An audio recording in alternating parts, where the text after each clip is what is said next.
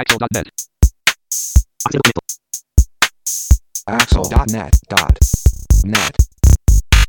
こんにちはアクセシビリティの情報サイトアクセルそして設立準備中の日本視覚障害者 ICT ネットワークが共同制作でサイトワールド2016の模様をお送りしているポッドキャストです中根ですはい、辻です。こんにちは。はいよろしくお願いしまよろしすくお願いします。はい今回は神奈川工科大学の高尾先生へのインタビューの模様をお送りします、えーでは早速お聞きください、えーサイトワールド2016神奈川工科大学さんのブースにお邪魔しています神奈川工科大学の高尾先生にお話を伺いますよろしくお願いしますどうも高尾です。よろしくお願いします。お願いいたします。はい、えー、とまずでは簡単に、えー、と今回3年ぶりの出展ですか？2年ぶりですか？はい、三年ぶりになります。三年ぶりですねはい、ご無沙汰しておりました。はい、えー、と今回まずの、まあ、まず出展の概要を簡単にお話しいただけますか？はい、えーとですね、えーと題して視覚障害者向け立体聴覚インターフェースというのをやっているんですけれども、あのこれはですね立体音響技術といってですね、あの人間が普段、えー身の回りの音を聞いているようにですね360度上下左右前後すべての方向から音を聞くことができるそういう技術を利用してですねあのあとそれに、えー AR つまり拡張現実っていう技術をプラスして実際の音が全く鳴ってない実際の世界にですね特殊なヘッドホンをかけるとあたかもそこに人、え案内人が立っていてですね自分の周りに何があるのかそして自分がナビゲーションモードに入るとどっちの方向に向かったらいいのかっていうのを実際に直接案内してくれるそういうインターフェース。これを研究しています。で今回はあの3年間の沈黙を破ってですね。えーとその間何をしてたかっていうとそれをさらに発展させて、えー、と今日のデモがそうなんですが、えー、と自分の今周りにどんな情報があるのかっていうのを立体で聞くことができる、まあ、世界初の立体音響地図みたいなものをデモします。で、えーとまあ、3年前にも同じようなものをここで展示したんですが、えー、と今回違う最大の点はその音を触れるようになったっていうことです。えー触れるって言っても実際に音はあの触れるものではないんですけれどもその聞こえてくる音の塊に向かって手を伸ばすとですね、えー、と音が反応するんですね。で具体的には音をつかむっていうことが今回できます。デモで,、はい、で例えばですね今ここの、えー、と私たち神奈川工科大学のブースの前にいるわけなんですけれども、えー、とヘッドホンをつけてそのブースの方に向くとヘッドホン越しにですね実際の世界に、えー、と隣は右隣は新潟大学で左隣はインパムさん。そして、えー、と振り返ると後ろ日本盲人会連合さんがブースを出しているんですけれどもそれがですねそうやって言葉で説明するんじゃなくて実際にそのブースのある場所からその、えー何のブースかということを教えてくれる。そういうようなインターフェースになってます。そしてさらにその例えば神奈川工科大学何がやってるのかなと思った時にその聞こえてる音の方に、えーおもむろに手をニュッと伸ばしてですねそして手をギュッと掴むとですねそうすると、えー掴んだ音がしてそうすると神奈川工科大学ではどんなことをやっているのかっていう詳細情報がこれまた立体で聞こえてくる。そういう風になってます。ですからこれを繰り返していくと自分の周りにですねその場にいながらして実際に周りには何があるのかそしてそこではどんなことがあのあるのかっていう詳しいことまで、えー直接自分がその、えー世界を見回して見回しながらそしてそれを触りながらですねえー直感的に理解することができるっていうそういうものになってます。はいえーとまあ、じゃあちょっと少し、えー詳細に質問をしていきたいと思いますけれども、はい。あのーまあ、じゃあそのイメージとしては、えー想定されるユーザーというのは、まあ、周りの状況のことをほとんど知らないような人が、はい。えー、と何があるのか別に目的地に着けばいいっていうわだけではなく、えーまあ、なんとなく周りの状況も知りつつ歩きたいなでいいものがあったらついでに見ていきたいなっていうような感じの歩き方のを想定しているような感じなんですかね。あ全くおっしゃる通りであの究極的にはですね例えば、えーと、ショッピングモールのようなところですとあのウィンドウショッピングができるようになるんですね。うん、はいえーと、今までやはりあの限られた時間の中で、えーと、自分の買いたいものを決めて一あの一直線にですねあのその買いたいものを売ってるお店に行ってそれを買って帰るっていうようなあのことが多かったと思うんですけどもこれからはですねこれが実用化すればもうあのショッピングモールの中をぶらぶらと歩いてですね今何があるのかなとかちょっと手に取ってみようかななんていうのが気軽にできるようになったらいいなという、うん、それを目指している。素晴らしいですね。ありがとうございます。で、えーとまあ、今の、えーまあ、技術ご説明の中でいうと技術的な要素としては、ままず音の提示という部分と、はい、それから、えーとまあ、音に対してアクションを起こすっていう部分と、はい、まあ、2つに大きく分けられると思うんですけれども、はい、まずその音の提示の部分に関して言うと、えーまあ、これは従来からあるいわゆる 3D オーディオというだったりとかあるいはまあバイノーラル録音だったりとか、ええ。そういうそういうような言葉でピンとくる人にはピンとくるようなそうそういう技術なんですね。はい、そうですね。でこれで、えーと、ユーザーのいる場所ですとかそういった状況に合わせてじゃあ音が動的に変化するようなイメージなんでしょうか？そうですね。あのーえーと、実際にこれはあの拡張現実技術をあの使って実現します、えーと、方法としてはですね実際のそのまず対象となるですね空間をコンピューター上に精密に、えーと、立体でシミュレーションツールを使ってですね再現するんですね、うん、そしてその中に、えー、と音を埋め込んでいく作業をします、うん、そしてあのそれができたらですね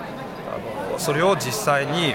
あの自分が今どこにいるのかとかどっちの方向を向いているのかなんていうのをセンシングする技術と組み合わせてそしてあの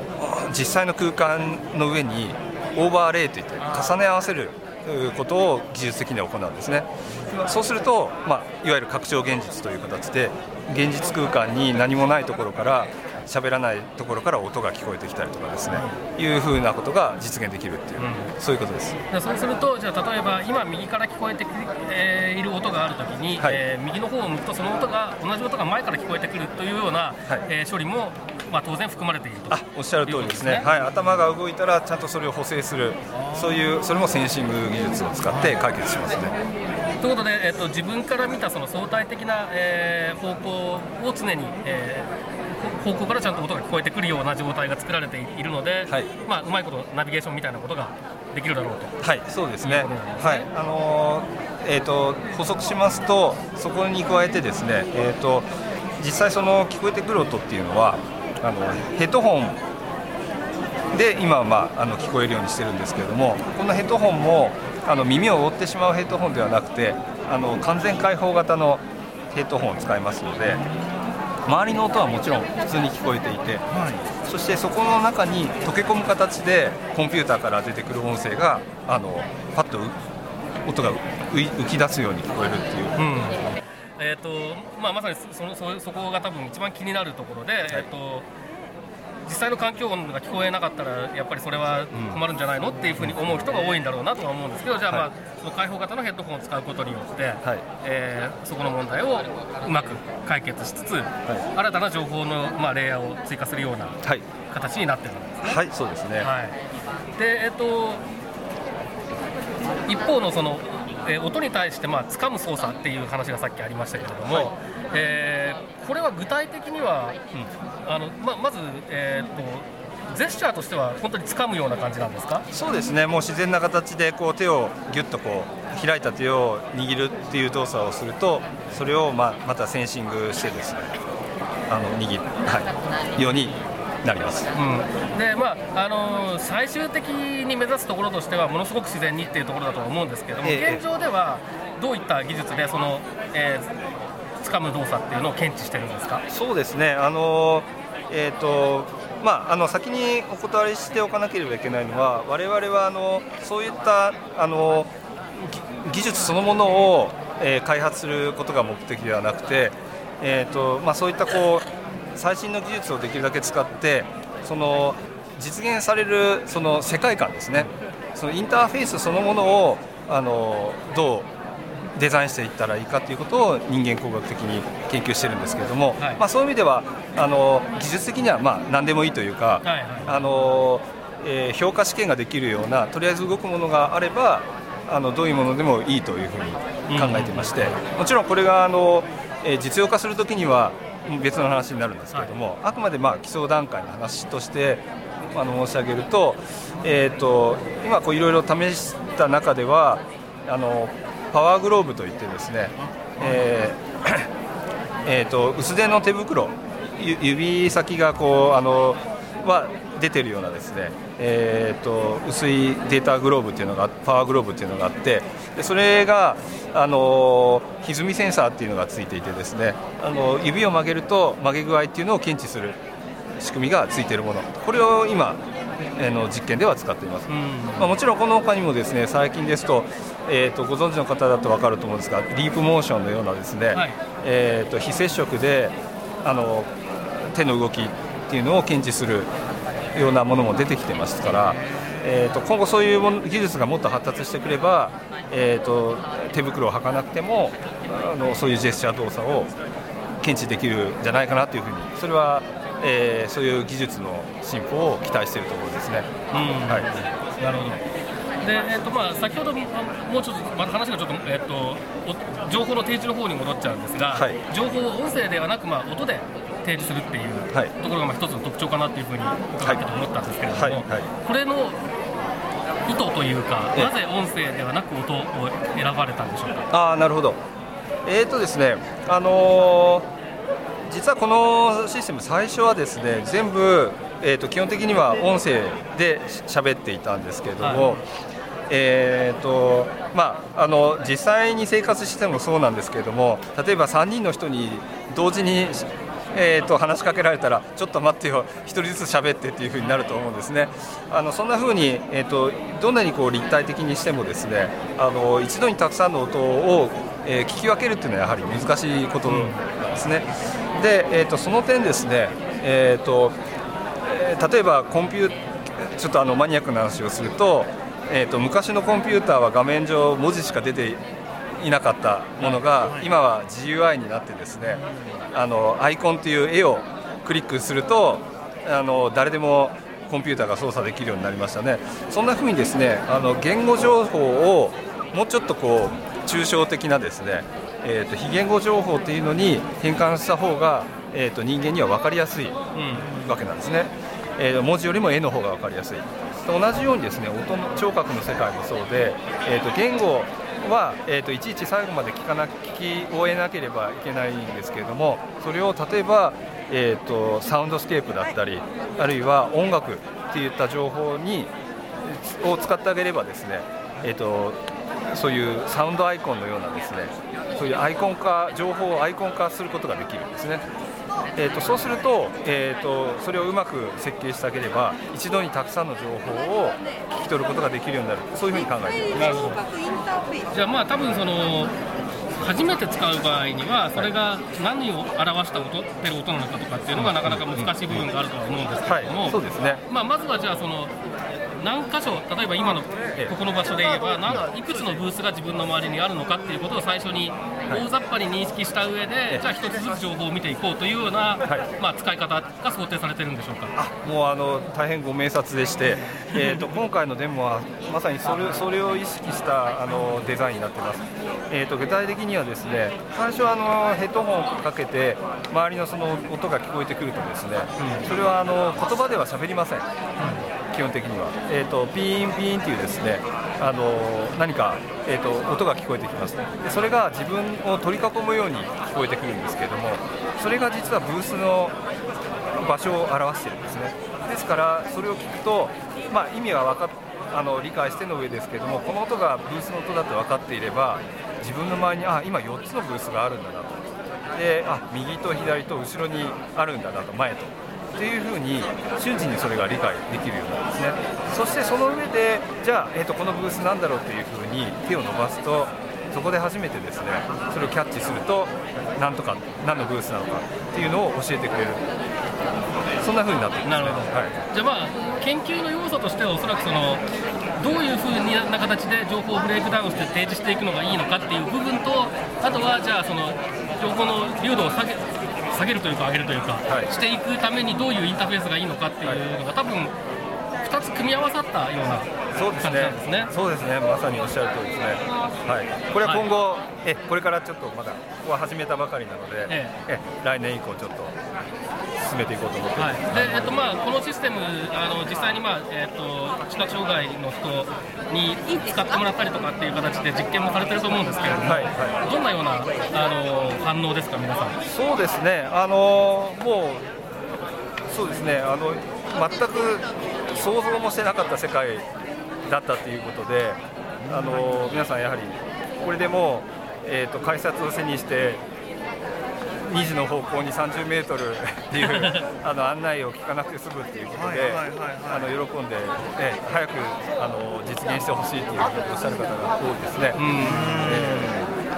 はい、えー、とじゃああの今ご紹介いただきましたのであの当時今まで、えー研究の、まあ、実証実験に協力されてきた当事者の方ということで今村さんにもちょっとお話を伺いますので、はいよろしくお願いします。よろしくお願いします。はい、えっ、とまああの今高尾先生にもちょっと伺ったんですけれども、実際にあのまあ実験中のシステム、研究中のシステム使われた印象って初めて使われた時の印象ってどうでしたか？初めて使った時は、はまあ音がぐるっとこの360度聞こえてきた時は、まあ、感動しました。ー。こんなことができるんだ。まだその頃はススピーカーを使っていたような確か音が部屋の中を走るっていうイメージでしたけどこれがだんだんちっちゃくなってこうヘッドホンから聞こえるようになってきて、ええ。そうすると、まあ、システムを初めは台車に乗せて やってたんですよ。すごい大変です懐かしい。もうそれも大きい機械でね。え。これが今はもう、えーリュックの中に入るようになって最終的にはスマホかなんかになるんでしょうけども、でも10年ですごい目まぐるしい進歩。でやっぱり学生さんたちの意識も高いし、ええ。そのまあ、その年代年代によっての学生さんたちの個性も多分このシステムの中には入ってると思うんですよね。でまあそうでしょうね、うん。発想のね、はい。で私もそこを刺激受けながら彼らに何かこうお手伝いできないかと思って自分もいろんなところで体験しながらその体験したことを彼らにまた話すと。はい。やっぱコミュニケーションですまずは。うん人間工学ですからね。ね。やっぱり人と人があって初めてこういう発想が出てくるんでしょうから私はこれ10年やってきて非常にあの私も勉強になりました。で今後これは多分きっとどこぞの企業が、うん、これはということを思ってくれると思思ってます、はい。うん、そうするともっと、あのーまあ、便利になって今体験されてる方ほとんどの方がもうびっくりされてます。あ感動してる方もいらっしゃいましたから、やっぱこういうことがまあ時間がかかりますけど、いつかこういう我々が快適に気軽にこう一人で歩行できるようなね、ーはい。で買い物もね一人でできちゃうような時代が来るとね、あのー私もやった回があったし、なんかこれからまだまだ学生さんたちが新しい発想で来てますから、もう我々もついていけなくなります、だんだんと。でもね、あのー非常にフットワークの聞いた学校の皆さんですから期待したいと思います。はい、まあじゃあ今後のまあより使いやすくなって実用化に向けてそうですねすね。まだまだしたいとですね。ええハードルはいっぱいあるでしょうけども、ええまあ少しずつでしょうけど、はいええきっといい成果がいい結果が出出ますね。そうですね。ははいい、ありがとうございますありがとうございます。ありがとうございます。はい、えーということで、えーここまで神奈川工科大学えーさんのブースで、えー神奈川工科大学の高尾先生と、それから、えー、と研究に協力されている今村さんにお話を伺いました。どうもありがとうございました。どうもありがとうございました。ました。はい、ということで、ここまで、えー神奈川工科大学の高尾先生のインタビューをお聞きいただきました。えーっとインタビューの後辻さん、実際に試して僕、だいぶ話し込んでましたけど、そうですね。どうでした？いや面白かったです。あの情報の出し方っていうのはすごい面白かったのとあとはそのなんだろう、えー実際にその情報が欲しい時にこう手を伸ばして掴む動作をするっていういうことでその情報にアクセスできるというところがまた面白いなと思ってなんかすごい今後例えばいろんなショッピングセンターとかにこう導入されるようになると面白いんだろうなと思いつつただ今はこう今日の場合は4つぐらい情報が出てたのが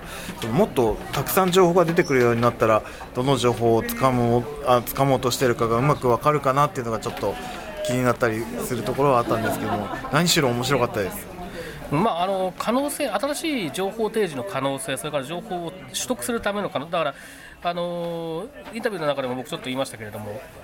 情報の提示の仕方とあと情報の取得の仕方と両方を研究してるんですよね、あれはね。そねそれぞれについて新しい分野なので、あのもしかしたらその今今回その神奈川工科大学さん高尾先生のところでやってらしたような組み合わせではなくて例えば情報の提示の仕方はあれを使うけれども取得の仕方は単純にキーボードっていう組み合わせもあり得るだろうし、えー、情報の提示の仕方は別の方法なんだけれども捕まえる方法としてああいうインターフェースっていうのも多分組み合わせとしてはあり得るし、すごくなんかねえっ、ー、と工夫すると面白いことになりそうだなっていうそういう感じはありますよね。はい。はい、で、えーと、3D のオーディオも初めてでしたか、辻さんは。えーと、そうですね、うん、初めてでした。どうでした？結構ちゃんと後ろとか前とかからちゃんと聞こえてきた感じしましたか、うん、あの若干ねあのブースの近く賑やかだったのであのー、まああのー、後ろとかの音はちょっとうまく捉えられてたかどうかちょっと自信はないんですけれどもそれにしても、うんあのー、ちゃんと情報がこうえーと、ヘッドホンを通して伝わってきてました。なるほど。で、まああのー、というわけで結構ねそのまだその研究中のもので製品とかにはなってないものではありますけれども、うん、今後に期待できる感じがしますよね、ねやっぱりね、うん、あのねアンケートを取ってこう熱心にこうそれを記録を取りながらそのえーとまあ、今後の研究に生かしてくださるんだと思うんですけどもすごく熱心に研究されてるなっていうのが分かりましたね。はい、はい、ということで、えーまあ、3年ぶりの出展ということでね、えー、と3年前の、えー、インタビューまたちょっと,、えーと、内容が違うんですけれどもぜひ皆さんも聞いていただければと思うんですが、えー、着実に進歩している感じもしますし、はい、これから楽しみですね。そうですね。はいということで今回は神奈川工科大学の高尾先生のインタビューをお送りしました。サイトワールド2016の模様をお送りしているポッドキャストまた次回です。さようなら。このポッドキャストへの皆さんからのご意見ご感想を Twitter、Facebook、サイト上のコメント欄そしてメールで受け付けていますメールアドレスは feedback.axel.net feedback.axel.net ですなお、いただいたコメントなどをポッドキャストの中でご紹介する場合があります。それではまた次回。